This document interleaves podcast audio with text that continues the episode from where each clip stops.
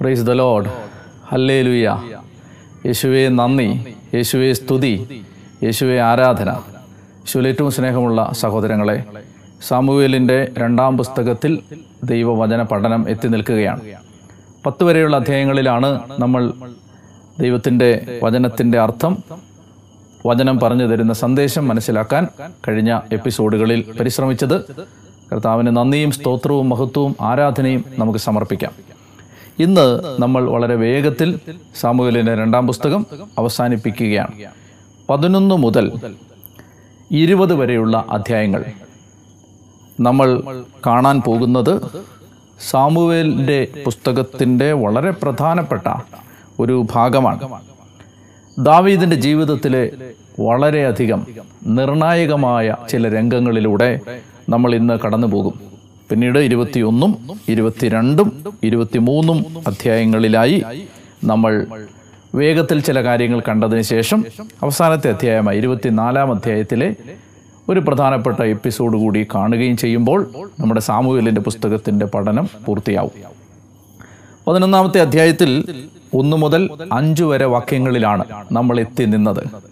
അവിടെ നമ്മൾ കണ്ടത് ദാവീദിന്റെ ജീവിതത്തിൽ അനേകം നന്മകളും അനുഗ്രഹങ്ങളും ദൈവത്തിന്റെ ഹൃദയത്തിന് ഇണങ്ങിയ ഒരു ഭാവവും ഉണ്ടായിരുന്നിട്ടും അദ്ദേഹത്തിന്റെ ജീവിതത്തിൽ സംഭവിച്ചു പോയ ഒരു അപരാധം. പിന്നീട് അദ്ദേഹത്തിന്റെ ജീവിതത്തെ എങ്ങനെയാണ് മാറ്റിമറിച്ചത്? പിന്നീട് ആ ബലഹീനതയിൽ നിന്ന് അദ്ദേഹം ജീവിതത്തിൽ ഏറ്റെടുക്കേണ്ടി വന്ന ദുഃഖങ്ങളും സങ്കടങ്ങളും എന്തൊക്കെയായിരുന്നു? ഇത് നമ്മളിനി ഏഴ് മുതലുള്ള വാക്യങ്ങളിൽ ആറ് മുതലുള്ള വാക്യങ്ങളിൽ കാണാൻ പോവുകയാണ്. ഒന്ന് മുതൽ അഞ്ച് വരെ വാക്യങ്ങളിൽ നമ്മൾ കണ്ടത് ദാവീദിന്റെ ജീവിതത്തിൽ സംഭവിച്ച ഒരു പരാജയം. ഊറിയായുടെ ഭാര്യയിൽ ആകൃഷ്ടനായ അദ്ദേഹം യുദ്ധത്തിൽ പങ്കെടുക്കാതെ യുദ്ധമുന്നണിയിൽ പോകാതെ അമ്മൂന്യരുമായ യുദ്ധത്തിൽ സഹകരിക്കാതെ മാറി നിന്ന അദ്ദേഹം സായാഹ്നം വരെ കിടന്നുറങ്ങിയ അദ്ദേഹം തന്റെ പോരാട്ടത്തിൽ നിന്നും ഉത്തരവാദിത്വത്തിൽ നിന്നും ഉത്തരവാദിത്വത്തിൽ നിന്നും തൽക്കാലത്തേക്ക് മാറി നിന്ന അദ്ദേഹം അദ്ദേഹത്തിന്റെ ജീവിതത്തിൽ സംഭവിച്ച ആ വലിയ പരാജയം. പതിനൊന്ന് മുതൽ ഇരുപത് വരെയുള്ള അധ്യായങ്ങളിൽ നമ്മൾ കാണാൻ പോകുന്നത് ഈ പാപം ദാവീദിന്റെ ജീവിതത്തിൽ വരുത്തി വെച്ച അനന്തര ഫലങ്ങളെ നമ്മൾ കണ്ടുമുട്ടാൻ പോവുകയാണ്. ഞാൻ ചില പ്രധാനപ്പെട്ട കാര്യങ്ങൾ മാത്രം ഈ ഭാഗത്ത് നിന്ന് നിങ്ങളോട് പങ്കുവെക്കാൻ ആഗ്രഹിക്കുന്നു. ഒന്നാമത്തേത് പാപം ഒരു മനുഷ്യന്റെ ജീവിതത്തിൽ സംഭവിച്ചു കഴിയുമ്പോൾ പാപത്തിന് പരിഹാരം ചെയ്യാൻ മനുഷ്യൻ ഏറ്റെടുക്കുന്ന എല്ലാ പരിശ്രമങ്ങളും വിഫലമായി മാറും.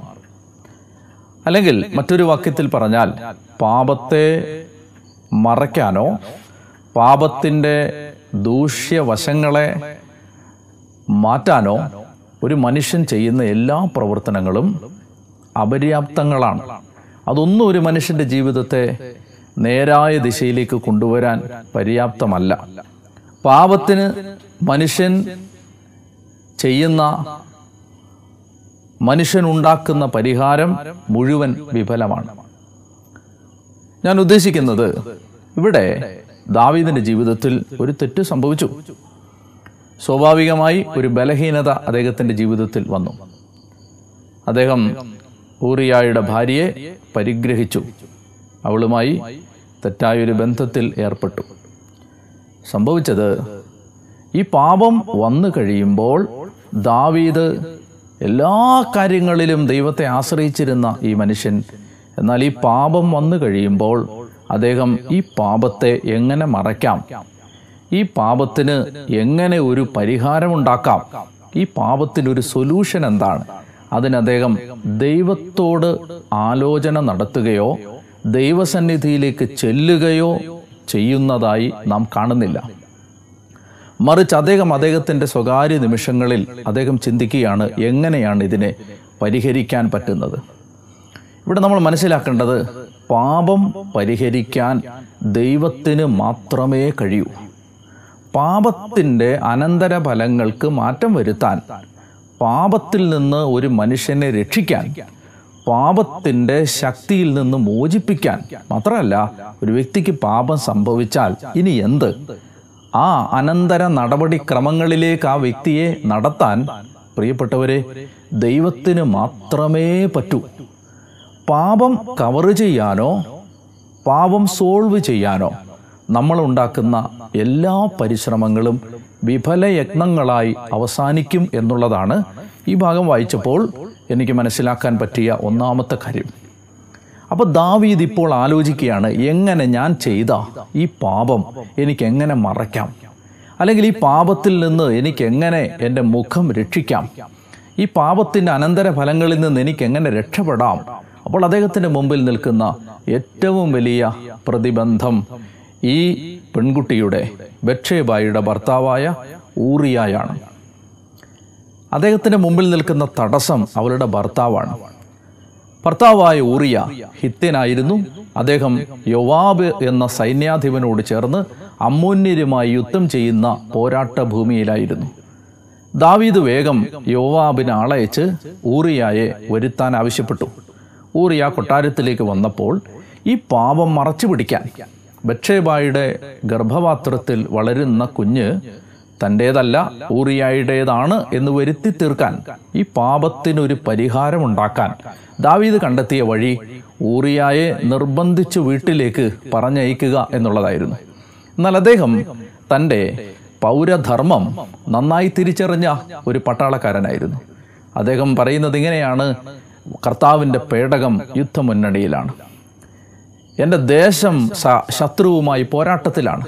യുവാബും അങ്ങയുടെ സൈന്യവും പോരാട്ട ഭൂമിയിലാണ് അവർ യുദ്ധക്കളത്തിൽ ജീവൻ കൈകളിലെടുത്ത് അവർ യുദ്ധഭൂമിയിൽ പോരാടിക്കൊണ്ടിരിക്കുന്ന സമയത്ത് പ്രഭു ഞാൻ എങ്ങനെയാണ് വീട്ടിലേക്ക് പോയി എനിക്ക് തിന്നാനും കുടിക്കാനും സന്തോഷിക്കാനും കഴിയുന്നത്? ഇതാണ് ഊറിയായുടെ ആ പൗരധർമ്മം. തന്റെ രാജ്യത്തെക്കുറിച്ചുള്ള ആ കർമ്മനിരതമായ ഉത്തരവാദിത്വ ബോധം ഹൃദയത്തിൽ നിറഞ്ഞ ഈ മനുഷ്യനെ സംബന്ധിച്ചിടത്തോളം അദ്ദേഹം ചിന്തിക്കുന്നത് എനിക്ക് യുദ്ധ ഭൂമിയിൽ നിന്ന് എങ്ങനെ മാറി സന്തോഷിക്കാൻ കഴിയും. അപ്പോൾ ഇതൊരു ഭാരമാണ്. ഇത് യഥാർത്ഥമായി ദൈവത്തെയും ദൈവത്തിന്റെ ജനത്തെയും സ്നേഹിക്കുന്ന ഒരു മനുഷ്യന്റെ ഉള്ളിൽ ആരും ഇഞ്ചക്റ്റ് ചെയ്യാതെ ബാഹ്യസമ്മർദ്ദങ്ങളുടെ പ്രേരണകളില്ലാതെ അകത്തേക്ക് കയറി വരുന്ന ഒരു ഭാരമാണ്. ആ ഭാരം ഊറിയായിക്കൊണ്ടായിരുന്നു. അപ്പോൾ ഇവിടെ നമ്മൾ കമ്പയർ ചെയ്യേണ്ടത് യഥാർത്ഥത്തിൽ ഈ ഭാരം അതിന്റെ ഏറ്റവും ഔന്നത്യത്തിൽ ഉണ്ടാകേണ്ടത് ആർക്കായിരുന്നു? ദാവീദിനായിരുന്നു. ആ ദാവീദാണ് സായാഹ്നം വരെ കിടന്നുറങ്ങുകയും മട്ടുപ്പാവിൽ ഉലാത്തുകയും അദ്ദേഹം വസന്തകാലത്തിന് യുദ്ധത്തിന് പോകാതിരിക്കുകയും ചെയ്ത് തന്റെ രാജ്യത്തോടുള്ള കടമ മറക്കുന്നത്. എല്ലാ കാര്യങ്ങളും കംഫർട്ടബിളായി മാറിക്കഴിയുമ്പോൾ നമ്മൾ വളരെയധികം ശ്രദ്ധിക്കേണ്ടതുണ്ട്. ദാവീദിന് ആ ശ്രദ്ധ ഇല്ലാതെ പോയി. എന്റെ പ്രിയപ്പെട്ട സഹോദരങ്ങളെ ഊറിയ വീട്ടിലേക്ക് പോകാൻ വിസമ്മതിച്ചു. അപ്പോൾ ദാവീദിന് തന്റെ ആദ്യത്തെ പരിശ്രമം പാഴായി എന്ന് മനസ്സിലായി. രണ്ടാമതായിട്ട് അദ്ദേഹം വീണ്ടും ഊറിയായി നന്നായി മദ്യപിപ്പിച്ചു. അദ്ദേഹത്തെ മദ്യപിപ്പിച്ച് വീട്ടിലേക്ക് പറഞ്ഞയക്കാൻ ശ്രമിച്ചെങ്കിലും അദ്ദേഹം വീണ്ടും കൊട്ടാരത്തിന്റെ പടിവാതിക്കൽ സേവകന്മാരുടെ കൂടെ കിടന്ന് ഉറങ്ങി. ഊറിയ വീണ്ടും വീട്ടിലേക്ക് പോകാൻ വിസമ്മതിക്കുന്നു എന്ന് മനസ്സിലായപ്പോൾ ദാവീദ് ചെയ്യുന്നത് ദാവീദ് ഊറിയായെ ഒരു കത്തുമായി വീണ്ടും യുദ്ധക്കളത്തിലേക്ക് പറഞ്ഞയച്ചു. അദ്ദേഹം കുതിരപ്പുറത്ത് കയറി യുദ്ധമുന്നണിയിലേക്ക് ഓടിച്ചു പോകുമ്പോൾ അദ്ദേഹത്തിന്റെ മാറിൽ മാറ അദ്ദേഹത്തിന്റെ മാറോട് ചേർത്ത് അദ്ദേഹം ഒരു കത്ത് വെച്ചിരുന്നു. ആ കത്ത് ദാവീദ് യോവാബിന് കൊടുത്തയച്ച കത്താണ്. യോവാബിന് കൊടുത്തയച്ച ഈ കത്തിൽ ദാവീദ് എഴുതിയിരുന്നു ഈ ഊറിയായെ നാളെ അമൂന്യരുമായി യുദ്ധം നടക്കുമ്പോൾ ഏറ്റവും അപകടകരമായ സ്ഥലത്ത് നിർത്തുക എന്നിട്ട് അപകടകരമായ സ്ഥലത്ത് ഊറിയ നിന്ന് യുദ്ധം ചെയ്യുമ്പോൾ സൈന്യം മുഴുവൻ പിന്തിരിയുക. അങ്ങനെ ശത്രുവിന്റെ ആയുധ സന്നാഹങ്ങൾക്ക് നടുവിൽ അകപ്പെട്ടു പോകുന്ന ഈ മനുഷ്യൻ ശത്രുവിന്റെ കരങ്ങളാൽ കൊല്ലപ്പെടുന്നു എന്ന് ഉറപ്പുവരുത്തുക. പടക്കളത്തിലേക്ക് രാജ്യത്തിന്റെ ഒരു ഭാരവും രാജ്യത്തെക്കുറിച്ചുള്ള സ്നേഹവും ഒക്കെ പേറി വളരെ വേഗതയിൽ ഓടിച്ചു പോകുന്ന ഊറിയ അറിഞ്ഞില്ല താൻ ചങ്കോട് ചേർത്ത് വെച്ചിരിക്കുന്നത്. തന്നെ കൊല്ലാനുള്ള രാജശാസനമാണെന്ന്. അപ്പോൾ ഇങ്ങനെ ഇദ്ദേഹം മരണത്തിലേക്ക് പോവുകയാണ്. പിറ്റേ ദിവസം രാജകൽപ്പന ശിരസാവഹിച്ച സൈന്യാധിപനായ യോവാബ് ഊറിയായെ കൊല ചെയ്യാനുള്ള സന്നാഹങ്ങൾ ഒരുക്കുന്നു. യുദ്ധക്കളത്തിൽ വെച്ച് ഊറിയ കൊല്ലപ്പെടുന്നു. ഞാൻ പറഞ്ഞു വരുന്നത് അതിനുശേഷം ഊറിയ മരിച്ചു എന്നറിയുമ്പോൾ ബക്ഷേബ പ്രജാക്ഷേമ തൽപരനായ രാജാവ് എന്ന ഭാവേന പട്ടാളക്കാരൻ മരിക്കുമ്പോൾ അദ്ദേഹത്തിന്റെ വിധവയെ ഭാര്യയാക്കുകയും കൊട്ടാരത്തിലേക്ക് കൂട്ടിക്കൊണ്ടുവരികയും ചെയ്യുന്നു. അപ്പോൾ ദാവീദ് ഒരു നല്ലവനാണെന്ന് മറ്റുള്ളവർ വിചാരിക്കുന്നു. എന്റെ പ്രിയപ്പെട്ട സഹോദരങ്ങളെ ഇവിടെ എന്താണ് സംഭവിക്കുന്നത്? പാപം. ഒരു മനുഷ്യന് സംഭവിക്കുന്ന ബലഹീനത. ഒരാൾക്ക് സംഭവിക്കുന്ന ബലഹീനതയെ നിന്ദിക്കുന്ന ഗ്രന്ഥമല്ല ബൈബിൾ. മറിച്ച് ഒരു മനുഷ്യനുണ്ടാകുന്ന ബലഹീനതയോട് വലിയ അനുകമ്പയും കരുണയും വലിയ മനസ്സിലാക്കലും ഒരു എംപതറ്റിക്കൽ അണ്ടർസ്റ്റാൻഡിങ് വളരെ ദയാപുരസരമായ ഒരു സമീപനം കാണിക്കുന്ന പുസ്തകമാണ് ബൈബിൾ. എന്നാൽ ഇവിടെ എന്താണ് സംഭവിക്കുന്നത്? അദ്ദേഹം ദാവി ഇത് ചെയ്യേണ്ടിയിരുന്നത് എന്താണ് കർത്താവെ എനിക്ക് തെറ്റുപറ്റി. എന്റെ ജീവിതത്തിൽ ഇങ്ങനെ ഒരു ബലഹീനത വന്നു. കർത്താവെ എന്നെക്കൊണ്ട് ഇനി അത് പരിഹരിക്കാൻ പറ്റില്ല. അതിന്റെ അനന്തര ഫലങ്ങളെ പരിഹരിക്കാനോ ഈ പാപമേൽപ്പിച്ച ആഘാതങ്ങൾക്ക് പരിഹാരം വരുത്താനോ കർത്താവെ എന്നെക്കൊണ്ട് പറ്റില്ല. അതുകൊണ്ട് ഈ ഒരു സന്ദർഭത്തിൽ അങ്ങനെ സഹായിക്കണമേ എന്ന് അദ്ദേഹം കർത്താവിന്റെ കാൽപാദത്തിങ്കൽ ആർത്തലച്ചു വീണ്. അത് ദാവീദിന് അപരിചിതമായൊരു സ്വഭാവമല്ല. എപ്പോഴും ദൈവത്തെ ആശ്രയിച്ചിരുന്നൊരു മനുഷ്യനാണ്. അദ്ദേഹം അങ്ങനെ കർത്താവിന്റെ അടുത്ത് ദൈവമേ എന്റെ അവസ്ഥ ഇതാണ് എന്റെ ബലഹീനത ഇതാണ് എന്ന് പറഞ്ഞ് തന്നെ തന്നെ സമർപ്പിച്ചിരുന്നെങ്കിൽ ഇസ്രായേലിന്റെ ചരിത്രം മറ്റൊന്നായേനെ. എന്നാൽ ഇവിടെ ഈ സന്ദർഭത്തിൽ സംഭവിക്കുന്ന അദ്ദേഹം തന്റെ പാപത്തെ തന്റെ ശക്തി കൊണ്ട് പരിഹരിക്കാൻ പരിശ്രമിച്ചു. അതുകൊണ്ട് എന്തു സംഭവിച്ചു? അദ്ദേഹം കണ്ണുകളുടെ ദുരാശയ്ക്ക് അടിമപ്പെട്ടു എന്നത് ഒന്നാമത്തേത് അദ്ദേഹം വ്യഭിചാരാസക്തിയാൽ നിറഞ്ഞു എന്നത് രണ്ടാമത്തേത്. അദ്ദേഹം അന്യന്റെ ഭാര്യയെ കൊട്ടാരത്തിലേക്ക് കൂട്ടിക്കൊണ്ടുവന്ന് പാവം ചെയ്തു എന്നത് മൂന്നാമത്തേത്. അദ്ദേഹം കള്ളസാക്ഷ്യം പറഞ്ഞു എന്നത് നാലാമത്തേത്. അദ്ദേഹം കൊലപാതകം ചെയ്തു എന്നത് അഞ്ചാമത്തേത്. അദ്ദേഹം മറ്റുള്ളവരുടെ മുമ്പിൽ നല്ലവനായി അഭിനയിച്ചു എന്നത് ആറാമത്തേത്. ഇങ്ങനെ തുടരെ തുടരെ അനേകം പാപങ്ങൾ ദാവീദ് ചെയ്യേണ്ടതായി വന്നു. തന്റെ ജീവിതത്തിൽ സംഭവിച്ച ഈ ഒരു ബലഹീനതയെ അദ്ദേഹം കർത്താവിന്റെ മുമ്പിലേക്ക് വന്ന് തുറന്നു പറഞ്ഞ് അവിടം കൊണ്ടെല്ലാം അവസാനിപ്പിച്ചിരുന്നെങ്കിൽ അദ്ദേഹം പിന്നീട് ഉണ്ടാകുന്ന നമ്മൾ വളരെ വേദനാജനകമായ ചില എപ്പിസോഡുകൾ ദാവീദിന്റെ ജീവിതത്തിൽ കാണാൻ പോവുകയാണ്. പിന്നീടുണ്ടായ പല ദുരന്ത ഫലങ്ങളെയും ഒഴിവാക്കാൻ കഴിയുമായിരുന്നു. രണ്ടാമതായി ദാവീദിന്റെ ജീവിതത്തിൽ നിന്ന് നമ്മൾ കാണാൻ പോകുന്ന വളരെ പ്രധാനപ്പെട്ട ഒരു പാഠം പാപത്തിന്റെ ഗൗരവമാണ്. ഞാൻ ഈ പാപത്തിന്റെ ഗൗരവത്തെക്കുറിച്ച് പറയാൻ പോകുന്നത് ക്രിസ്തുവിന്റെ വിലയെക്കുറിച്ച് പറയാൻ വേണ്ടിയിട്ടാണ്. അതായത് പാപം നമ്മൾ വിചാരിക്കുന്നത് പോലെ അത്ര നിസാരമായ ഒരു സംഗതിയല്ല. പാപത്തിന്റെ ശക്തി വലുതാണ്. പാപത്തിന് ഉണ്ടാക്കാൻ പറ്റുന്ന ദുരന്ത ഫലങ്ങൾ വലുതാണ്. പാപത്തിന് നമ്മുടെ ജീവിതത്തെ മുഴുവൻ നശിപ്പിക്കാനുള്ള ശക്തിയുണ്ട്. അതിന് ഞാൻ പറയുന്നത് ഈ ആശയം ഞാൻ പങ്കുവെക്കുന്നത് നമ്മൾ കർത്താവിന്റെ വില തിരിച്ചറിയാൻ വേണ്ടിയിട്ടാണ്. ഈശോയുടെ വില തിരിച്ചറിയാൻ വേണ്ടിയിട്ടാണ്. ഇവിടെ പാപം ജീവിതത്തിൽ സംഭവിച്ചു കഴിയുമ്പോൾ ദാവീദിന്റെ അടുത്തേക്ക് പ്രവാചകനായ നാഥാൻ വരികയാണ്. അപ്പോൾ ഈ നാഥാൻ പ്രവാചകൻ വന്ന് ദാവീദിന്റെ അടുത്ത് സംസാരിക്കുകയാണ്. ദാവീദിനോടൊരു കഥ പറയുകയാണ്. ഒരു ധനികൻ അനേകം ആടുമാടുകളുണ്ടായിരുന്നു. അദ്ദേഹത്തിന്റെ വീടിനടുത്തൊരു പാവപ്പെട്ടവൻ ജീവിച്ചിരുന്നു. അപ്പോൾ ഈ പാവപ്പെട്ടവൻ അവന്റെ മകളുടെ കൂടെ കളിച്ച് വളർന്ന ഒരു ചെറിയ ആട്ടിൻകുട്ടി മാത്രമാണ് അവനുണ്ടായിരുന്നത്. ഒരിക്കലും ഈ ധനികന്റെ വീട്ടിൽ കുറേ വിരുന്നുകാരെത്തി. അപ്പോൾ ഈ ധനികൻ എന്ത് ചെയ്തു? അദ്ദേഹം തന്റെ നൂറുകണക്കിന് ആടുകളിൽ ഒന്നിനെ കൊന്ന് വിരുന്നൊരുക്കുന്നതിന് പകരം അദ്ദേഹം എന്ത് ചെയ്തു? ഈ പാവപ്പെട്ടവന്റെ ആടിനെ കൊന്ന് വിരുന്നൊരുക്കി. ഇത് കേട്ട് ദാവീദ് ക്ഷോഭിച്ചു. എന്നിട്ട് അദ്ദേഹം അദ്ദേഹത്തിന്റെ സിംഹാസനത്തിൽ നിന്ന് ചാടി എഴുന്നേറ്റു. എന്നിട്ട് അദ്ദേഹം പറയുന്ന ഒരു വാചകം ഞാൻ വായിക്കാം. അത് പന്ത്രണ്ടാമത്തെ അധ്യായത്തിലാണ്. അദ്ദേഹം പറയുകയാണ് ഇത് അത് ദാവീദ് പറയുകയാണ് കർത്താവാണേ ഇത് ചെയ്തവൻ മരിക്കണം. കർത്താവാണേ ഇത് ചെയ്തവൻ മരിക്കണം. ഒന്നാമത്തെ ദാവീദിന്റെ ഒരു വിധി തീർപ്പതാണ് ദാവീദ് ഈ വിഷയത്തിൽ ഒരാളെ വിധിക്കുന്നത് അങ്ങനെയാണ് കർത്താവാണേ ഇത് ചെയ്തവൻ മരിക്കണം. രണ്ടാമതായിട്ട് ദാവീദ് പറയുകയാണ് അവൻ നിർദ്ദയം ഇത് ചെയ്തതുകൊണ്ട് നാല് മടങ്ങ് മടക്കി കൊടുക്കണം. എന്റെ പ്രിയപ്പെട്ടവർ രണ്ട് കാര്യങ്ങൾ നിങ്ങൾ ശ്രദ്ധിക്കുക. ഒന്ന് കർത്താവാണേ ഇവൻ മരിക്കണം. ഈ ചെയ്തവൻ മരിക്കണം. ഈ ചെയ്ത തെറ്റിന്റെ ശിക്ഷ മരണം. ഇത് ആരാണ് പറയുന്നത്? ഇത് നാഥാൻ കൊടുക്കുന്ന ശിക്ഷയല്ല. ഇത് പറയുന്ന ദാവീദാണ് ഈ ശിക്ഷ വിധിക്കുന്നത്.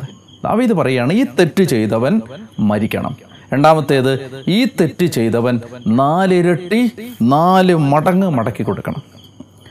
ഞാൻ നിങ്ങളോട് പറയുന്നത് ദാവീദ് അനുദപിച്ച് കഴിയുമ്പോൾ അനുദപിച്ച് കർത്താവിന്റെ സന്നിധിയിൽ പാപം ഏറ്റുപറഞ്ഞ് കഴിയുമ്പോൾ കർത്താവ് പറയുന്നുണ്ട് നീ അനുദപിച്ചത് കൊണ്ട് നീ വധിക്കപ്പെടില്ല. മരണം മാറിപ്പോവാണ് നിനക്ക്. പക്ഷേ നാല് മടങ്ങ് തിരിച്ചു കൊടുക്കണമെന്ന ദാവീദിന്റെ അതേ വിധി തന്നെ ദാവീദിന്റെ മേൽ വന്നു. ഞാനിത് പറയുന്നത് ദാവീദിന്റെ നാല് മക്കൾ കൊല്ലപ്പെട്ടതായി തുടർന്നുള്ള അധ്യായങ്ങളിൽ നമ്മൾക്ക് കാണാം. സാമൂഹലിന്റെ രണ്ടാമത്തെ പുസ്തകത്തിന്റെ ഈ പന്ത്രണ്ടാമത്തെ അധ്യായം മുതൽ ഇരുപത്തിനാലാമത്തെ അധ്യായം വരെ എടുത്താലും പിന്നീട് രാജാക്കന്മാരുടെ ഒന്നാമത്തെ പുസ്തകത്തിന്റെ ആദ്യത്തെ മൂന്ന് അധ്യായങ്ങൾ എടുക്കുമ്പോഴും നമുക്ക് മനസ്സിലാക്കാൻ സാധിക്കുന്നത് ദാവീദിന്റെ നാല് മക്കൾ കൊല്ലപ്പെട്ടു. ആരൊക്കെയാണ് നാല് മക്കൾ? ഒന്ന് ഈ ബക്ഷേബായിൽ ജനിച്ച ആദ്യത്തെ കുഞ്ഞ്. അത് നമ്മൾ പന്ത്രണ്ടാം അധ്യായത്തിൽ തന്നെ കാണാം. രണ്ടാമതായിട്ട് കൊല്ലപ്പെടുന്നത് അമ്നോൻ എന്ന് പറയുന്ന ദാവീദിന്റെ ഒരു മകൻ കൊല്ലപ്പെട്ടു. മൂന്നാമതായിട്ട് അബ്സലോം എന്നു പേരുള്ള ദാവീദിന്റെ മറ്റൊരു മകൻ കൊല്ലപ്പെട്ടു. നാലാമതായിട്ട് അദോനിയ എന്ന് പറയുന്ന ദാവീദിന്റെ മറ്റൊരു മകൻ നാലാമത്തെ മകൻ കൊല്ലപ്പെട്ടു. നമ്മൾ മനസ്സിലാക്കേണ്ടത് കഥാ പറഞ്ഞു നീ അളക്കുന്ന അളവ് കൊണ്ട് തന്നെ നിനക്കും അളന്ന് കിട്ടും. അതുകൊണ്ടാണ് ഈശോ പറഞ്ഞത് നിങ്ങൾ കരുണയുള്ളവരായിരിക്കണം നിങ്ങളുടെ മേലും കരുണയുണ്ടാകും. അപ്പം നമ്മൾ മറ്റുള്ള മനുഷ്യരുടെ ജീവിതത്തിലെ പരാധീനതകളെയും ബലഹീനതകളെയും നമ്മളെങ്ങനെ വിധിക്കുന്നു എന്നുള്ളത് നമ്മുടെ മേലുള്ള ആ വിധി പ്രസ്താവനയ്ക്ക് നമ്മൾ ഒരുക്കുന്ന മാനദണ്ഡമായി മാറുകയാണ്. നമ്മൾ അളക്കുന്ന അതേ അളവ് കൊണ്ട് തന്നെ നമുക്ക് അളന്ന് കിട്ടുകയാണ്. അപ്പോൾ ഇത് വളരെ പ്രധാനപ്പെട്ട ഒരു കാര്യമാണ്. ദാവീദ് പറയുകയാണ് നാല് മടങ്ങ് തിരിച്ചു കൊടുക്കണം. പാവം അന്നേരം അറിഞ്ഞിരുന്നില്ല എന്റെ ജീവിതത്തിൽ ഇത് തന്നെ അക്ഷരാർത്ഥത്തിൽ സംഭവിക്കാൻ പോവുകയാണ്. അപ്പോൾ നാഥാന്റെ പ്രവചനം കഥ പൂർത്തിയായി കഴിയുമ്പോൾ നാഥാൻ പറയുകയാണ് ആ മനുഷ്യൻ വേറെ ആരുമല്ല ആ മനുഷ്യൻ നീയാണ്. ദാവീദിന് തന്റെ തെറ്റ് മനസ്സിലായി. അദ്ദേഹം ദൈവസന്നിധിയിൽ കരഞ്ഞു. അൻപത്തി ഒന്നാം സങ്കീർത്തനം അതിന്റെ ഫലമായി ഉണ്ടായ സങ്കീർത്തനമാണ്. അങ്ങനെ അദ്ദേഹം തന്റെ തെറ്റേറ്റു പറഞ്ഞു കഴിയുമ്പോൾ പറയുകയാണ് നിന്റെ കുഞ്ഞ് നിന്റെ നീ മരിക്കുകയില്ല. എന്നാൽ ഈ പാപത്തിന്റെ അനന്തരഫലമായ ഈ കുഞ്ഞിനെ നിനക്ക് നഷ്ടപ്പെടും. പ്രിയപ്പെട്ടവരെ അതിനുശേഷം ഞാൻ വേഗത്തിൽ പറഞ്ഞു പോകണം ഒരു അഞ്ചാറ് അധ്യായങ്ങൾ പെട്ടെന്ന് ഞാൻ പറഞ്ഞു പോയാൽ പിന്നീട് സംഭവിക്കുന്നത് പതിമൂന്നാം അധ്യായത്തിൽ. ഈ പാപം കഴിഞ്ഞ് ഏതാണ്ട് ഒരു വർഷം കഴിയുന്നതിന് മുമ്പ് ദാവീദിന്റെ ഒരു മകൻ. ദാവീദിന് അനേകം ഭാര്യമാരുണ്ടായിരുന്നു എന്ന് ഞാൻ മുമ്പ് എപ്പിസോഡുകളിൽ പറഞ്ഞിട്ടുണ്ട്. അതിലെ ഒരു ഭാര്യയിലെ ഒരു മകൻ. അദ്ദേഹത്തിന്റെ പേരാണ് അമ്നോൻ. അദ്ദേഹത്തിന്റെ ഒരു ഹാഫ് സിസ്റ്റർ അവരുടെ പേരാണ് താമാർ. അബ്സാലോമിന്റെ പെങ്ങളാണ് താമാർ. അപ്പോൾ നിങ്ങൾ ഓർക്കണം അബ്സാലോമും അമ്നൂനും സഹോദരന്മാരാണെന്ന് ഞാൻ പറയുമ്പോൾ അവർ ഒരമ്മയിൽ നിന്ന് വന്ന മക്കളല്ല. പല ദാവീദിന്റെ പല ഭാര്യമാരിൽ ജനിച്ച മക്കളാണ്. അപ്പോൾ ദാവീദിന്റെ ഒരു ഭാര്യയിൽ ജനിച്ച ഒരു മകൻ. അദ്ദേഹത്തിന്റെ പേരാണ് അമ്നോൻ. ദാവീദിന്റെ മറ്റൊരു ഭാര്യയും ജനിച്ച മകൾ താമാർ അബ്സാലോമിന്റെ പെങ്ങൾ. ഈ താമാർ സുന്ദരിയായിരുന്നു. സുന്ദരിയായ താമാറിൽ ആ അമ്നോന് ഒരു ആകർഷണം ഉണ്ടായി. അങ്ങനെ അവൾ വിശദമായ കഥ ഇതിനകത്ത് പറയുന്നുണ്ട്. നിങ്ങൾക്കത് വായിക്കാവുന്നതേ ഉള്ളൂ. ആ അമ്നോൻ ഈ താമാറിനെ ഒരു അവസരം ഉണ്ടാക്കി മാനഭംഗപ്പെടുത്തി. നിങ്ങൾ ഓർക്കണം ഇത് ദാവീദിന്റെ വീടിനകത്താണ് നടക്കുന്നത്. കൊട്ടാരത്തിനകത്താണ് നടക്കുന്നത്. ഈ കൊട്ടാരത്തിനകത്ത് പാപം കൊട്ടാരത്തിനകത്തേക്ക് കൊണ്ടുവന്നത് മക്കളല്ല സത്യത്തിൽ അപ്പനാണ്. അപ്പൻ കൊണ്ടുവന്ന ആ പാപം ആ വീട്ടിൽ കിടക്കുകയാണ്. ആ വ്യഭിചാരത്തിന്റെ ദുർഭൂതം വീട്ടിൽ കിടക്കുകയാണ്. ഒടുവിൽ എന്ത് സംഭവിക്കുന്നു? അമ്നോൻ ഈ പെങ്ങളെ തന്റെ ഹാഫ് സിസ്റ്ററിനെ മാനഭംഗപ്പെടുത്തി. എന്നിട്ട് അവളെ ഉപേക്ഷിച്ച് കളഞ്ഞു. അവളുടെ സഹോദരനായ അബ്സലോം ഇത് അറിഞ്ഞു. രണ്ടു വർഷം അവൻ കാത്തിരുന്നു. അവസരം കിട്ടിയപ്പോൾ അബ്സലോം ദാവീദിന്റെ ഒരു മകനായ അബ്സലോം മറ്റൊരു മകനായ അബ്നോനെ തന്ത്രപൂർവം കൊലപ്പെടുത്തി. പിന്നീട് നമ്മൾ കാണുന്നത് അബ്സലോം അവിടെ നിന്ന് ഒളിച്ചോടുകയാണ്. അബ്സലോമിനെ വളരെയധികം ദാവീദ് സ്നേഹിച്ചിരുന്നു. ദാവീദിന് വളരെ ഇഷ്ടമുണ്ടായിരുന്ന മകനായിരുന്നു അബ്സലോം. അദ്ദേഹം ഓടിപ്പോവുകയാണ്. എന്നിട്ട് അദ്ദേഹം ഒളിച്ചോടിയതിന് ശേഷം പിന്നീട് നമ്മൾ കാണുന്നത് ഏഴ് വർഷം കഴിഞ്ഞ്. നിങ്ങൾക്കതെല്ലാം വായിക്കാവുന്നതേ ഉള്ളൂ. ഏഴ് വർഷം കഴിഞ്ഞ് അബ്സലോം തിരിച്ചെത്തുകയാണ്. അദ്ദേഹം തിരിച്ചെത്തി. കുറച്ച് നേരത്തെ തിരിച്ചെത്തി. എങ്കിലും മാറി താമസിച്ചു. കൊട്ടാരത്തിലേക്ക് എത്തി ദാവീദിന്റെ അടുത്ത് വീണ്ടും അബ്സലോം ദാവീദിനെ സ്നേഹത്തോടെ വന്ന് കാണുമ്പോൾ ഏഴ് വർഷം കഴിഞ്ഞു അതിനിടയിൽ. പക്ഷെ അബ്സലോം ദാവീദുമായി വന്ന് രമ്യപ്പെട്ടു ഒക്കെ ചെയ്തെങ്കിലും അഫ്സലോമിന്റെ അകത്ത് രാജാവാകണം എന്നൊരാഗ്രഹം കിടപ്പുണ്ട്. അതിന് അദ്ദേഹം കണ്ടുപിടിച്ചത് അനുനയ അനുനയപൂർവം പ്രജകളോട് പെരുമാറി. ദാവീദിന് ഇഷ്ടമില്ലാതെ എല്ലാവരുടെയും കൂട്ടുപിടിച്ച് ദാവീദിനെതിരെ അദ്ദേഹം ഒരു പ്രക്ഷോഭം അഴിച്ചുവിട്ട് ഒടുവിൽ ആ സൈനിക വിപ്ലവത്തിൽ ദാവീദ് കൊട്ടാരത്തിൽ നിന്ന് പുറത്താക്കപ്പെടുകയാണ്. അതാണ് നമ്മൾ കാണുന്ന മറ്റൊരു ഭാഗം. അപ്പോൾ ദാവീദ് കൊട്ടാരത്തിൽ നിന്ന് പുറത്താക്കപ്പെട്ട് ദാവീദ് ഒടുവിൽ യൂതയാ മലഞ്ചെരുവുകളിലൂടെ അലഞ്ഞു നടക്കേണ്ട ഒരവസ്ഥ ഉണ്ടാവുകയാണ്. സൈനിക വിപ്ലവം നടക്കുന്നു കൊട്ടാരത്തിൽ നിന്ന് പുറത്താക്കപ്പെടുന്നു. മാത്രമല്ല വലിയ ഒരുപാട് ദീർഘമായ എപ്പിസോഡുകളാണ് നിങ്ങൾക്ക് വായിച്ച് മനസ്സിലാക്കണം. അത് പിന്നീട് ദാവീദിന്റെ ബക്ഷേബായിയുടെ ഗ്രാൻഡ് ഫാദറാണ് അഹിത്തോഫൽ അഹിത്തോഫൽ ദാവീദിന്റെ ആത്മസുഹൃത്താണ്. ആത്മസുഹൃത്ത് എന്നതിനേക്കാൾ ദാവീദിന്റെ ഏറ്റവും വിശ്വസ്തനായ ഉപദേശകനാണ്. ഈ അഹിത്തോഫൽ അബ്സലോമിന്റെ കൂടെ ചേരുകയാണ്. ദാവീദ് ഏറ്റവും വിശ്വസിച്ച ചില സ്നേഹിതന്മാർ അബ്സലോമിന്റെ കൂടെ ചേരുകയാണ്. അങ്ങനെ ഈ അഹിത്തോഫലിന്റെ ഒരു ഉപദേശപ്രകാരം ദാവീദിന് ഒരിക്കലും സഹിക്കാൻ പറ്റാത്ത ഒരു സംഭവം അബ്സലോം നടത്തുകയാണ്. എന്ത് ചെയ്തു? ദാവീദിന്റെ ഏഴ് ഉപനാരികൾ ദാവീദിന്റെ ഭാര്യമാർ ഏഴ് ഭാര്യമാർ അവർ കൊട്ടാരത്തിൽ താമസിച്ചിരുന്നു. ദാവീദ് കൊട്ടാരത്തിന് വെളിയിലാണ്. ഒരു കൊട്ടാരത്തിൽ താമസിച്ചിരുന്ന ഈ സ്ത്രീകളെ കൊട്ടാരത്തിന്റെ മട്ടുപ്പാവിൽ കൊണ്ടുവന്ന് അവിടെ ബെഡുകളിട്ട് എല്ലാവരും കാണുകെ അവരുമായി ബന്ധത്തിൽ ഏർപ്പെടുന്ന അപ്സലോമിനെ നമ്മൾ കാണുകയാണ്. ഇതിനു വേണ്ട ഉപദേശം കൊടുത്തത് ആരാന്നറിയാമോ? ഈ അഹിത്തോഫലാണ്. അതായത് എങ്ങനെയെങ്കിലും ദാവീദിന്റെ ഹൃദയത്തെ തകർക്കുക. ആരാണ് ചെയ്യുന്നത്? സ്വന്തം മകനാണ് ചെയ്യുന്നത്. അമ്മയെപ്പോലെ കാണേണ്ട സ്ത്രീകളെ തന്റെ അപ്പന്റെ ഭാര്യമാരായി ജീവിച്ചിരുന്ന സ്ത്രീകളെ ഏഴ് സ്ത്രീകളെ കൊണ്ടുവന്നിട്ട് അവരെ യഥാർത്ഥത്തിൽ പരസ്യമായി അവരെ ദുരുപയോഗം ചെയ്യുന്ന തരത്തിൽ ദാവീദിന് വലിയ മാനസിക വേദന ഉണ്ടാക്കുന്ന തരത്തിൽ മകൻ പെരുമാറുകയാണ്. ഇതിന്റെ എല്ലാം പിന്നിൽ അഹിത്തോവിൽ പ്രവർത്തിക്കുകയാണ്. നമ്മൾ ഓർക്കേണ്ടത് മകനെതിരായി ഏറ്റവും അടുത്ത സുഹൃത്തെതിരായി ഏറ്റവും അടുത്ത സ്നേഹിതരെതിരായി കൊട്ടാരത്തിൽ നിന്ന് പുറത്താക്കപ്പെട്ടു. പിന്നീട് പോകുന്ന വഴിക്ക് ഷിമൈ എന്ന് പറയുന്ന ഒരാൾ ദാവീദിനെ കുറ്റപ്പെടുത്തി.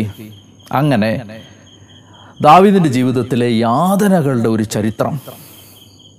നമ്മൾ കാണുന്നത് ഞാൻ ഈ പറഞ്ഞ ഇരുപതാം അധ്യായത്തിലേക്ക് എത്തുമ്പോൾ നമുക്ക് കാണാൻ പറ്റും. അബ്സലോമിനെ പരാജയപ്പെടുത്തി അബ്സലോം വധിക്കപ്പെട്ടു ദാവീദ് കൊട്ടാരത്തിലേക്ക് തിരിച്ചു വന്നു. പക്ഷേ ഈ പന്ത്രണ്ട് മുതൽ ഈ ഇരുപത് വരെയുള്ള ആ എട്ട് അധ്യായങ്ങൾ ആ എട്ട് അധ്യായങ്ങൾ ദാവീദിന് ഈ പാപം വരുത്തി വെച്ച വിനകളുടെ ചരിത്രമാണ്. ഞാനിത് പറയുന്നത് പ്രിയപ്പെട്ടവരെ ഇത് ഇതൊരു മനുഷ്യന്റെ ജീവിതത്തെ മുഴുവൻ സങ്കടവും സഹനവും ഭാരവും പ്രയാസവും കൊണ്ട് നിറയ്ക്കാൻ പറ്റുന്നതാണ് പാപം. എന്തിനാണ് ഞാൻ ഇത്ര ലെങ്തിയായി പാപത്തിന്റെ ഗൗരവം പറയുന്നതെന്ന് ചോദിച്ചാൽ ഇവിടെയാണ് നമ്മൾ യേശുക്രിസ്തുവിന്റെ വില തിരിച്ചറിയേണ്ടത്. ഈ പാപത്തിന്റെ ശക്തിയിൽ നിന്നും ഈ പാപം കൊണ്ടുവരാവുന്ന അനന്തര ഫലങ്ങളിൽ നിന്നും നമ്മളെ വിടുവിക്കാൻ നമുക്ക് പകരം ഒരാൾ മരിച്ചു. ഞാൻ ഒരു നിസാരമായ ഉദാഹരണത്തിലൂടെ നിങ്ങൾക്കിത് പറഞ്ഞ് മനസ്സിലാക്കി തരാം. അതായത് നമ്മളിവിടെ തിരിച്ചറിയേണ്ട ഒരു സത്യം. പഴയ നിയമത്തിലെ പന്ത്രണ്ട് കുറ്റങ്ങളുടെ ശിക്ഷ വധശിക്ഷയായിരുന്നു. അതായത് പഴയ നിയമത്തിൽ പന്ത്രണ്ട് കുറ്റങ്ങൾ ചെയ്താൽ നിങ്ങൾക്ക് അതിന്റെ പേരിൽ കൊല്ലപ്പെടും നിങ്ങൾ കൊല്ലപ്പെടും.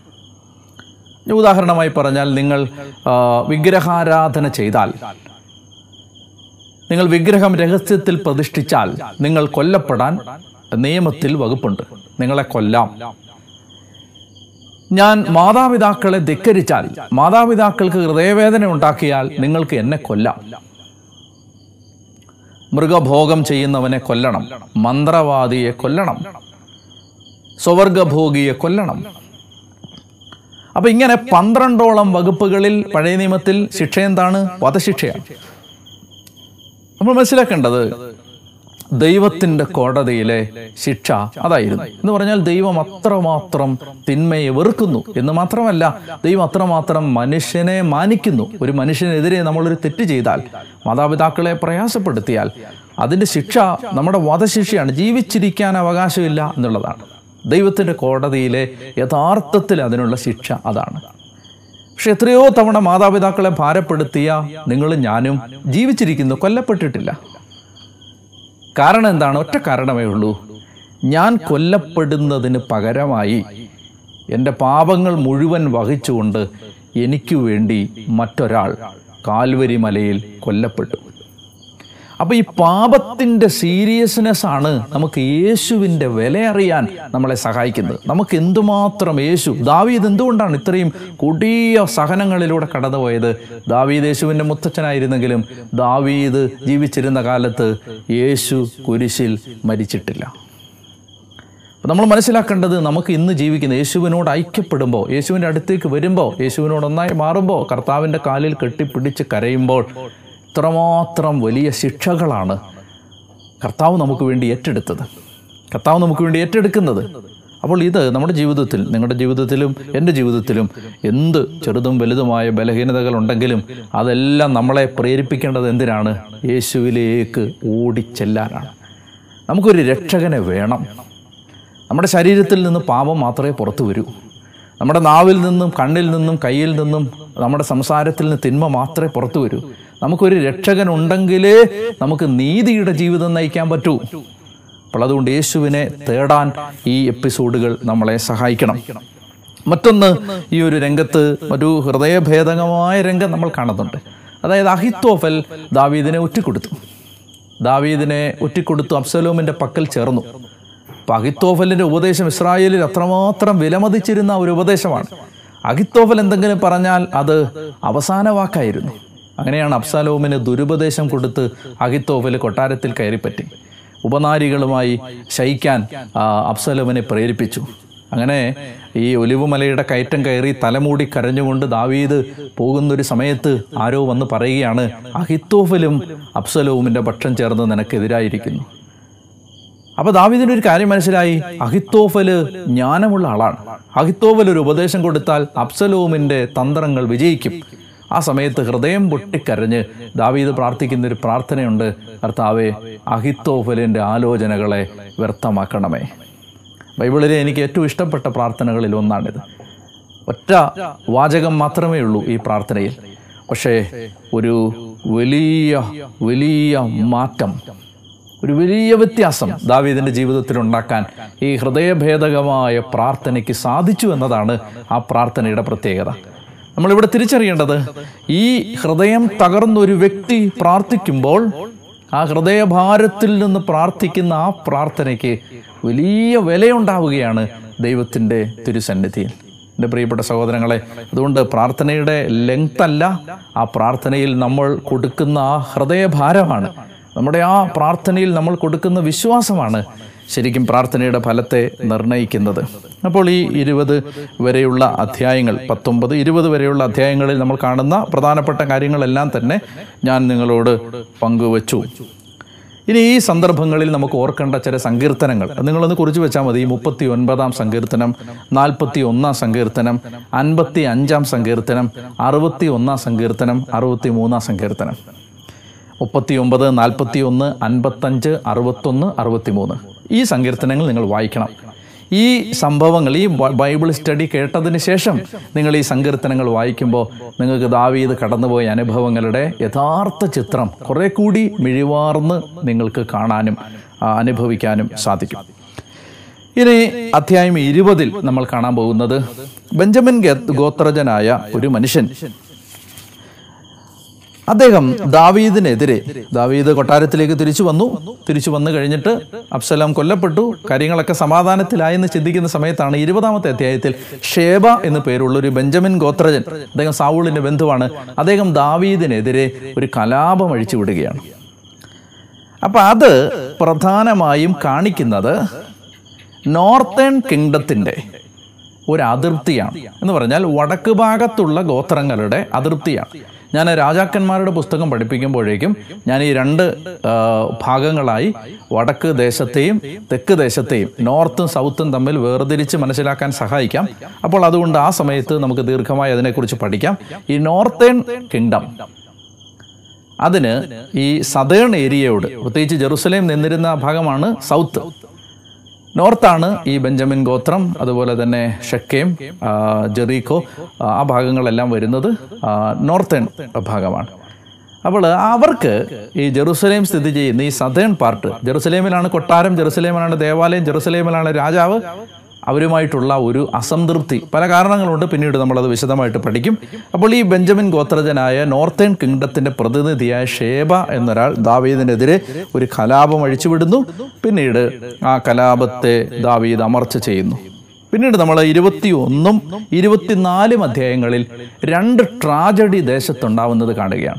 ഇരുപത്തൊന്നാം അധ്യായത്തിലും ഇരുപത്തിനാലാം അധ്യായത്തിലും കാണുന്നത് രണ്ട് ദുരന്തങ്ങൾ ദേശത്തുണ്ടായി. എന്തൊക്കെയാണ് രണ്ട് ദുരന്തങ്ങൾ? ഒന്നാമത്തേത് ഒരു മൂന്ന് വർഷത്തേക്ക് ഇസ്രായേലിൽ ക്ഷാമമുണ്ടായി. ഇപ്പൊ ദാവീദ് കർത്താവിന്റെ സന്നിധി പ്രാർത്ഥിക്കുമ്പോൾ ദൈവം പറഞ്ഞു ഗിബയോൻകാർ നിങ്ങൾ ബൈബിൾ സ്റ്റഡി എന്നോടൊപ്പം പിന്തുടരുന്നവരാണെങ്കിൽ ഗിബയോൻകാരെ നിങ്ങൾക്ക് ഓർമ്മയുണ്ടാവും. അതായത് ജോഷുവയുടെ അടുത്തേക്ക് കുറേ ആളുകൾ കീറിപ്പറഞ്ഞ വസ്ത്രങ്ങളും കുറേ പഴകിയ ഭക്ഷണ സാധനങ്ങളുമായി വന്നിട്ട് ഞങ്ങൾ ദൂരെ നിന്ന് വരികയാണ് ഞങ്ങളെ ആശ്രിതരായിട്ട് സ്വീകരിക്കണമെന്ന് പറഞ്ഞ് കള്ളം പറഞ്ഞ് ജോഷുവയെ കൊണ്ട് സത്യം ചെയ്യും നിങ്ങളെ ഒരിക്കലും ഞങ്ങൾ നശിപ്പിക്കില്ല. യഥാർത്ഥത്തിൽ അവർ അടുത്തുള്ളവരായിരുന്നു. ആ എപ്പിസോഡ് ജോഷുവയുടെ ഗ്രന്ഥം പഠിച്ചപ്പോൾ നമ്മൾ പഠിച്ചതാണ്. അപ്പോൾ ഈ ഗബയോൻകാരെ ഒരിക്കലും ഉപദ്രവിക്കില്ലെന്ന് ഇസ്രായേൽ സത്യം ചെയ്തിരുന്നു. എന്നാൽ എന്ത് ചെയ്തു? സാവൂൾ ഈ ഗബയോൻകാരെ ഉപദ്രവിച്ചു. അവരിൽ അനേകം പേരെ കൊന്നുകളഞ്ഞു. ഇതിന്റെ ഒരു ശാപം ഇസ്രായേലിന്റെ മേൽ കിടപ്പുണ്ടായിരുന്നു. അപ്പോൾ കർത്താവ് പറയുകയാണ് അതാണ് ഈ ക്ഷാമം വന്നതിന്റെ കാരണം. അപ്പോൾ അതിന് വേണ്ട ഒരു തീർപ്പ് ദാവീത് ഉണ്ടാക്കി കഴിയുമ്പോൾ ആ ക്ഷാമം മാറുന്നതായി കാണുന്നു. അതാണ് ഇരുപത്തി ഒന്നാം അധ്യായത്തിൽ കാണുന്നത്. ഇനി ഇരുപത്തിനാലാം അധ്യായത്തിൽ മറ്റൊരു കാര്യം നമ്മൾ കാണുകയാണ്. ഇരുപത്തിനാലാം അധ്യായത്തിൽ കാണുക ആ രണ്ട് ദുരിതങ്ങൾ ഞാൻ ഒരുമിച്ച് പറയുകയാണ്. ഇരുപത്തിനാലാമത്തെ അധ്യായത്തിൽ കാണുന്ന ആ ട്രാജഡി ദേശത്തെ മുഴുവൻ ബാധിച്ച ഒരു മഹാമാരി ഉണ്ടായി അതെന്താണെന്ന് വെച്ചാൽ ദാവീദ് സെൻസസ് എടുക്കാൻ തീരുമാനിച്ചു. നമ്മൾ മനസ്സിലാക്കേണ്ടത് അബ്രഹാമിന് ദൈവം കൊടുത്ത വാഗ്ദാനം പൂർത്തിയാവാൻ ഏതാണ്ട് ആയിരം വർഷമെടുത്തു എന്താണ് വാഗ്ദാനം? കാനാൻ ദേശം അവകാശമായി തരും. ദാവീദിലൂടെയാണ് അത് പൂർണമാകുന്നത്. ദാവീദാണ് ദേശം മുഴുവൻ പിടിച്ചെടുത്ത് കാനാൻ ദേശത്തിന്റെ ഏതാണ്ട് എല്ലാ ഭാഗങ്ങളും ദാവീദ് സ്വന്തമാക്കി. അപ്പോൾ ദാവീദ് പൂർണമായി ഇസ്രായേലിന്റെ രാജാവായി മാറി. അപ്പോൾ ഈ നാട്ടിൽ വലിയ സമാധാനവും ക്ഷേമവും ഉയർച്ചയും എല്ലാം ഉണ്ടായി കഴിഞ്ഞപ്പോൾ അദ്ദേഹത്തിന് ഒരു അദ്ദേഹത്തിന്റെ പ്രവൃത്തികളിലൊക്കെ ഒരല്പം സന്തോഷവും കുറച്ച് അഹങ്കാരമൊക്കെ തോന്നിയപ്പോൾ അദ്ദേഹം തിരിച്ച് ചിന്തിച്ചു എത്ര ആളുകളുണ്ട് എനിക്ക്? എത്രമാത്രം ഡെവലപ്മെന്റ് നടന്നു? ഇതിന്റെ എല്ലാം ഒരു കണക്കെടുക്കാം. അപ്പോൾ ഇവിടെ നമ്മൾ ഈ സാമൂഹലിന്റെ പുസ്തകം ഇരുപത്തിനാല് വായിക്കുമ്പോൾ നിങ്ങൾക്കൊരു ചെറിയ കൺഫ്യൂഷൻ ഉണ്ടാവാൻ സാധ്യതയുണ്ട്. സെൻസസ് എടുക്കാൻ ദൈവം പ്രേരിപ്പിച്ചു എന്നാണ് അവിടെ പറഞ്ഞിരിക്കുന്നത്. എന്നാൽ അതിന്റെ പേരിലാണ് ദൈവം ദാവീദിനെ കുറച്ച് കഴിയുമ്പോൾ ശിക്ഷിക്കാൻ പോകുന്നത്. ദിനവൃത്താന്ത പുസ്തകം പിന്നീട് നമ്മൾ വായിക്കുമ്പോൾ നമ്മളത് പഠിക്കും. ദിനവൃത്താന്ത പുസ്തകം വായിക്കുമ്പോൾ അവിടെ പറഞ്ഞിരിക്കുന്നത് ഈ സെൻസസ് എടുക്കാൻ സാത്താൻ ദാവീദിനെ പ്രേരിപ്പിച്ചു എന്നാണ്. അപ്പോൾ യഥാർത്ഥത്തിൽ പ്രേരിപ്പിച്ചത് ദൈവമല്ല സാത്താൻ തന്നെയാണ് പിന്നെ എന്താണ് ദൈവം എന്ന് ഇവിടെ പറഞ്ഞിരിക്കുന്നത്? ദൈവം അത് അനുവദിച്ചു. സാത്താന്റെ ഈ പരീക്ഷണത്തിന് വിധേയനാവാൻ ദൈവം ദാവീദിന് അതായത് ദൈവം ബോധപൂർവം തടഞ്ഞില്ല എന്നുള്ള അർത്ഥത്തിൽ മാത്രം നമ്മളതിനെ കണ്ടാൽ മതി. കാരണം മറ്റ് ദിനവൃത്താന്ത പുസ്തകത്തിൽ അത് സാത്താനാണെന്ന് പറയുന്നത് കൊണ്ട് അത് ദൈവത്തിന്റെ ഒരു പ്രേരണയിൽ ദാവീദ് ചെയ്തതല്ല. ദാവീദ് ദൈവപ്രേരണയാണെന്ന് വിചാരിച്ച് ചെയ്തതാണ്. അങ്ങനെ അനുമാനിച്ചാൽ മതി. ഇത് ദൈവം ആഗ്രഹിക്കുന്നു എന്ന് വിചാരിച്ച് ചെയ്ത യഥാർത്ഥത്തിൽ ദൈവത്തിന്റെ പ്രേരണയല്ല. ദൈവത്തിന് അത് അനിഷ്ടമായി. ദൈവത്തിന് ഇഷ്ടപ്പെട്ടില്ല. എന്താണ്? എല്ലാം ദൈവം ചെയ്തു കൊടുത്തിട്ട് ഒരാൾ അതിന്റെ ക്രെഡിറ്റ് എടുക്കാൻ പോവാണ്. അതാണ് സെൻസസ് എന്റെ കീഴിൽ ഇത്ര ആളുകളുണ്ട്. എന്റെ കീഴിൽ ഇത്ര സംവിധാനങ്ങളുണ്ട്. എന്റെ കീഴിൽ ഇത്ര പട്ടണങ്ങളുണ്ട്. ഞാൻ ഇത്ര രാജ്യങ്ങളെ കീഴടക്കി. അപ്പോൾ ഈ ഒരു അഹങ്കാരം ദാവീദിന്റെ ഹൃദയത്തിലേക്ക് വന്നു. അപ്പോൾ വലിയൊരു മഹാമാരി ദേശത്ത് ദൈവത്തിന് അത് അനിഷ്ടമായി. അങ്ങനെ ആ ദേശത്ത് ഒരു ദിവസത്തേക്ക് വലിയൊരു പകർച്ചവ്യാധി ഉണ്ടാവുകയാണ്. സംഹാരദൂതൻ ദേശത്തേക്ക് ഇറങ്ങി വരികയാണ്. ഏതാണ്ട് എഴുപതിനായിരത്തിലധികം ആളുകൾ ഈ ഒരു പകർച്ചവ്യാധി എഴുപതിനായിരം പേര് കൊല്ലപ്പെട്ടു ഒരു മഹാമാരിയിൽ. ഈ സമയത്ത് ദാവീദ് വളരെയധികം വിഷമിച്ചു ദൈവമേ എന്റെ ഒരു തെറ്റായ പ്രവൃത്തി കൊണ്ടാണല്ലോ ഇത് സംഭവിച്ചത്. അപ്പോൾ അദ്ദേഹം പ്രവാചകനോട് ചോദിക്കുമ്പോൾ പ്രവാചകൻ പറഞ്ഞു നീ പാപപരിഹാര ബലി അർപ്പിച്ച് പ്രാർത്ഥിക്ക്. ദഹനബലിയും സമാധാന ബലി അർപ്പിച്ച് പ്രാർത്ഥിക്കും. അപ്പോൾ ദാവീദ് ഈ സമയത്ത് നമ്മൾ കാണേണ്ടത് ദാവീദ് ഈ സമയത്ത് കൊട്ടാരത്തിലില്ല. അദ്ദേഹം ഒരു പ്രജകളോട് ക്ഷേമമുള്ള രാജ താല്പര്യമുള്ള രാജാവായിരുന്നതുകൊണ്ട് അദ്ദേഹം കൊട്ടാരത്തിൽ നിന്നിറങ്ങി ദുരിതം അനുഭവിക്കുന്ന മനുഷ്യരുടെ ഇടയിലേക്ക് ചെന്ന് അദ്ദേഹം ആ സമയത്ത് അരവന എന്ന് പറയുന്ന ഒരു ജബൂസിനായ മനുഷ്യന്റെ മെതിക്കളത്തിൽ നിൽക്കുകയായിരുന്നു. ഈ സമയത്താണ് പ്രവാചകനിൽ നിന്ന് ഇങ്ങനെ ഒരു നിർദ്ദേശം കിട്ടുന്നത് ബലിയർപ്പിച്ച് പ്രാർത്ഥിക്കുക. കൊട്ടാരത്തിലാണെങ്കിൽ ദാവീദിന് ബലിയർപ്പിക്കാൻ എല്ലാ സംവിധാനങ്ങളും ഉണ്ട്. അപ്പോൾ അദ്ദേഹം ഈ ജബൂസിനായ അരവനായോട് പറഞ്ഞു എനിക്ക് നീ ഒരു കുറച്ച് കാളകളെയും കുറച്ച് വിറകും ബലിയർപ്പിക്കാനുള്ള സാധനങ്ങളെല്ലാം തരിക. അപ്പോൾ ഈ അരവന ദാവീദിനോട് പറയുകയാണ് രാജാവേ അങ്ങേക്ക് ഇഷ്ടമുള്ളതല്ല ഈ സ്ഥലവും എന്റെ കാളകളെയും കാളവണ്ടിയും വിറകും എല്ലാം നീ ഫ്രീ ആയിട്ട് എടുത്തുകൊള്ളുക. നീ എന്നിട്ട് ബലി അർപ്പിച്ചുകൊള്ളുക ഈ സമയത്ത് ദാവീദ് പറയുന്ന ഒരു പ്രധാനപ്പെട്ട വാചകമുണ്ട്. അദ്ദേഹം പറയുകയാണ് ഞാൻ ദാവീദ് അരവനായോട് പറഞ്ഞു ഇരുപത്തിനാലാം അധ്യായം ഇരുപത്തിനാലാം വാക്യം ദാവീദ് അരവനായോട് പറഞ്ഞു ഇല്ല വിലയ്ക്ക് മാത്രമേ ഞാനിത് വാങ്ങൂ. എനിക്ക് ഒരു ചെലവുമില്ലാത്ത ദഹനബലി ദൈവമായ കർത്താവിന് ഞാൻ അർപ്പിക്കുകയില്ല. എനിക്ക് ഒരു ചെലവുമില്ലാത്ത ദഹനബലി ദൈവമായ കർത്താവിന് ഞാൻ അർപ്പിക്കുകയില്ല. എന്റെ പ്രിയപ്പെട്ട സഹോദരങ്ങളെ എന്താണ് ഇവിടെ കാണുന്നതെന്ന് അറിയാമോ ദാവീദ് പറയുകയാണ് ബലി അർപ്പിക്കുമ്പോൾ ഞാനത് വേദനിച്ച് മാത്രമേ അർപ്പിക്കൂ. ബലിക്ക് ഞാനൊരു വില കൊടുക്കും. അങ്ങനെ ദാവീദ് അരവനായിക്ക് വില കൊടുത്ത് സാധനങ്ങളെല്ലാം വാങ്ങി അവിടെ വെച്ച് ബലി നടത്തി. അങ്ങനെ ഈ മഹാമാരി അവസാനിച്ചു. നമ്മൾ കാണേണ്ടത് സാമൂഹലിന്റെ പുസ്തകം രണ്ടാം പുസ്തകം ഇരുപത്തിനാലാം അധ്യായം അവസാനിക്കുമ്പോൾ നമ്മൾ കാണുന്നത് ഈ ദാവീദ് വില കൊടുത്തു വാങ്ങിയ വസ്തുക്കൾ കൊണ്ട് വളരെ വേദനിച്ച് ബലിയർപ്പിച്ച ഈ സ്ഥലത്താണ് പിന്നീട് ദാവീദിന്റെ മകനായ സോളവൻ ദേവാലയം പണിയുന്നത്. അബ്രഹാം ഇസഹാക്കിനെ ബലി കഴിച്ച സ്ഥലമാണിത്. അരവനായുടെ മെതിക്കളമാണ്. ദാവീദ് ബലി ദഹനബലി അർപ്പിച്ച് മഹാമാരിയെ നിർത്തിയ സ്ഥലമാണ്. അപ്പോൾ ഒരാൾ വില കൊടുത്ത് ബലി നടത്തിയ ആ സ്ഥലത്താണ് പിന്നീട് ദേവാലയം പണിതുയർത്തപ്പെടുന്നത് ഇതിനിടയ്ക്ക് ഈ ചില അധ്യായങ്ങൾ നിങ്ങൾക്കത് വായിച്ച് പോകാവുന്നതേ ഉള്ളൂ. ഇരുപത്തിരണ്ടാമത്തെ അധ്യായത്തിൽ ദാവീദിന്റെ ഒരു വിജയകീർത്തനം ഒരു ഒരു ഗീതമാണ്. ഇരുപത്തി മൂന്നാം അധ്യായം ദാവീദിന്റെ അന്ത്യവചസ്സുകൾ അത് സങ്കീർത്തനം പോലെ ഒരു ഗീതമാണ്. പിന്നെ ദാവീദിന്റെ വീരയോദ്ധാക്കളെക്കുറിച്ചുള്ള റെഫറൻസുകളുണ്ട്. അതൊക്കെ വായിച്ചു പോകാവുന്നതേ ഉള്ളൂ. കർത്താവിന്റെ കൃപയിൽ ആശ്രയിച്ച് നമ്മൾ ഈ ഈ പുസ്തകം വേഗം അവസാനിപ്പിച്ചിരിക്കുകയാണ്. സാമുവേലിന്റെ ഒന്നും രണ്ടും പുസ്തകങ്ങൾ അവസാനിച്ചിരിക്കുന്നു. ഇനി ദൈവം കരുണ കാണിച്ചാൽ നമ്മൾ രാജാക്കന്മാരുടെ ഒന്നും രണ്ടും പുസ്തകങ്ങൾ ഒരു ടോപ്പിക്കായിട്ട് എടുക്കാനാണ് ഞാൻ ആഗ്രഹിക്കുന്നത്. അപ്പോൾ അത് കഴിയുമ്പോൾ പിന്നീട് ദിനവൃത്താന്തം കൂടെ കഴിയുമ്പോൾ പഴയ നിയമത്തിന്റെ ഒരു ഘട്ടം നമുക്ക് പൂർത്തിയാക്കാൻ പറ്റും. കർത്താവ് നിങ്ങളെല്ലാം അനുഗ്രഹിക്കട്ടെ എന്ന് ഞാൻ പ്രാർത്ഥിക്കുന്നു. നിങ്ങളുടെ ജീവിതത്തിനും നിങ്ങളുടെ ജീവിതത്തിലെ എല്ലാ പരിശ്രമങ്ങൾക്കും പ്രയത്നങ്ങൾക്കും കർത്താവിൽ നിന്ന് കൃപയും നന്മയും അനുഗ്രഹങ്ങളും ഉണ്ടാവട്ടെ എന്ന് ഞാൻ പ്രാർത്ഥിക്കുന്നു. എല്ലാവരെയും ദൈവസന്നിധിയിൽ ഓർക്കുന്നു. ഒരു നിമിഷം നമുക്ക് പ്രാർത്ഥിക്കാം കർത്താവെ. ഈ വചനം കേട്ടുകൊണ്ടിരുന്ന എല്ലാ മക്കളെയും. ദൈവമേ ഈ വചന ശുശ്രൂഷയ്ക്കായി കാത്തിരുന്ന് ഇതിനെ ഓരോ ദിവസവും ഹൃദയം കൊണ്ട് സ്വീകരിക്കുന്ന എല്ലാ മക്കളെയും അവരുടെ കുടുംബങ്ങളെ അങ്ങയുടെ നാമത്തിൽ അനുഗ്രഹിക്കുന്നു. പിതാവിന്റെയും പുത്രന്റെയും പരിശുദ്ധാത്മാവിന്റെയും നാമത്തിൽ ആമേൻ.